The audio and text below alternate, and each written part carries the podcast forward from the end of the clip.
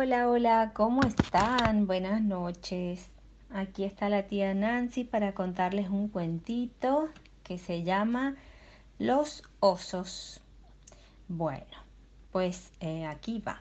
En medio de ese pequeño bosque se encontraba un claro con un gran pino azul en el centro. Era un azul oscuro, azul verdoso, donde el oso Tomás jugaba todas las tardes. Después de comer, Tomás le pedía permiso a su mamá para ir a jugar con sus amigos osos. Cuando estaban todos, cuando estaban todos comenzaban a jugar a la mancha osos. Hacían cinchadas y se trepaban a los árboles, pero lo que más les gustaba era jugar a las escondidas. Yo cuento, gritó Pablo, el más pequeño de los osos marrones. Todos corrieron apurados a esconderse. Pablo contó hasta veinte y volvió a levantar la voz. Dieciocho, diecinueve y veinte y salgo. Uno por uno fueron apareciendo. Uy, uy, perdón, un problema con la página, un segundito. Uno por uno fueron apareciendo descubiertos por el astuto osito.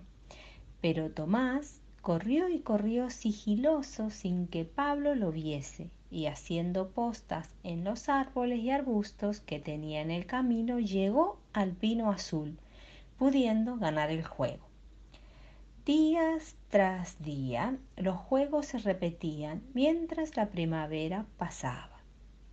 La sorpresa más grande ocurrió cuando se reunieron para jugar y descubrieron que faltaban muchos de los árboles del bosque. Con curiosidad y mucho sigilo, los ositos fueron recorriendo el camino que dejaban los árboles ausentes.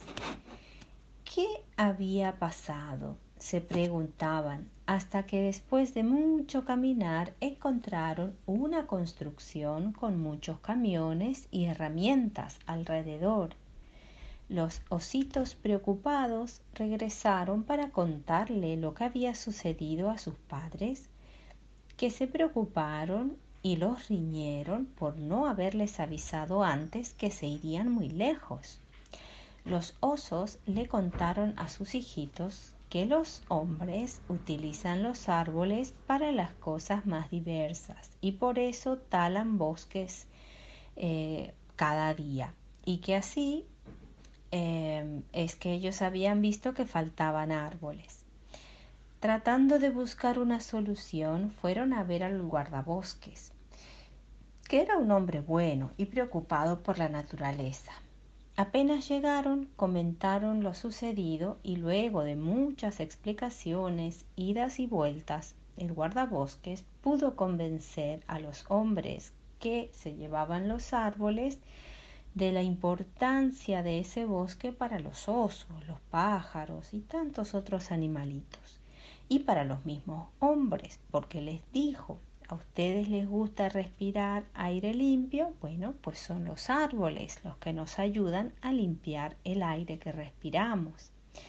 Entonces ellos entendieron y entre todos vieron que debían volver a plantar árboles. Los pequeños árboles que plantaron tardaron años en crecer y los hijitos de Tomás y los demás ositos pudieron disfrutarlos jugando a su juego preferido, jugando a las escondidas en el bosque. Bueno, y colorín colorado, este cuento ha terminado. ¿Y qué hemos aprendido? Bueno, que si vemos algo que nos preocupa, siempre lo podemos hablar y entre todos encontramos la solución. Bueno, buenas noches, que descansen, besito.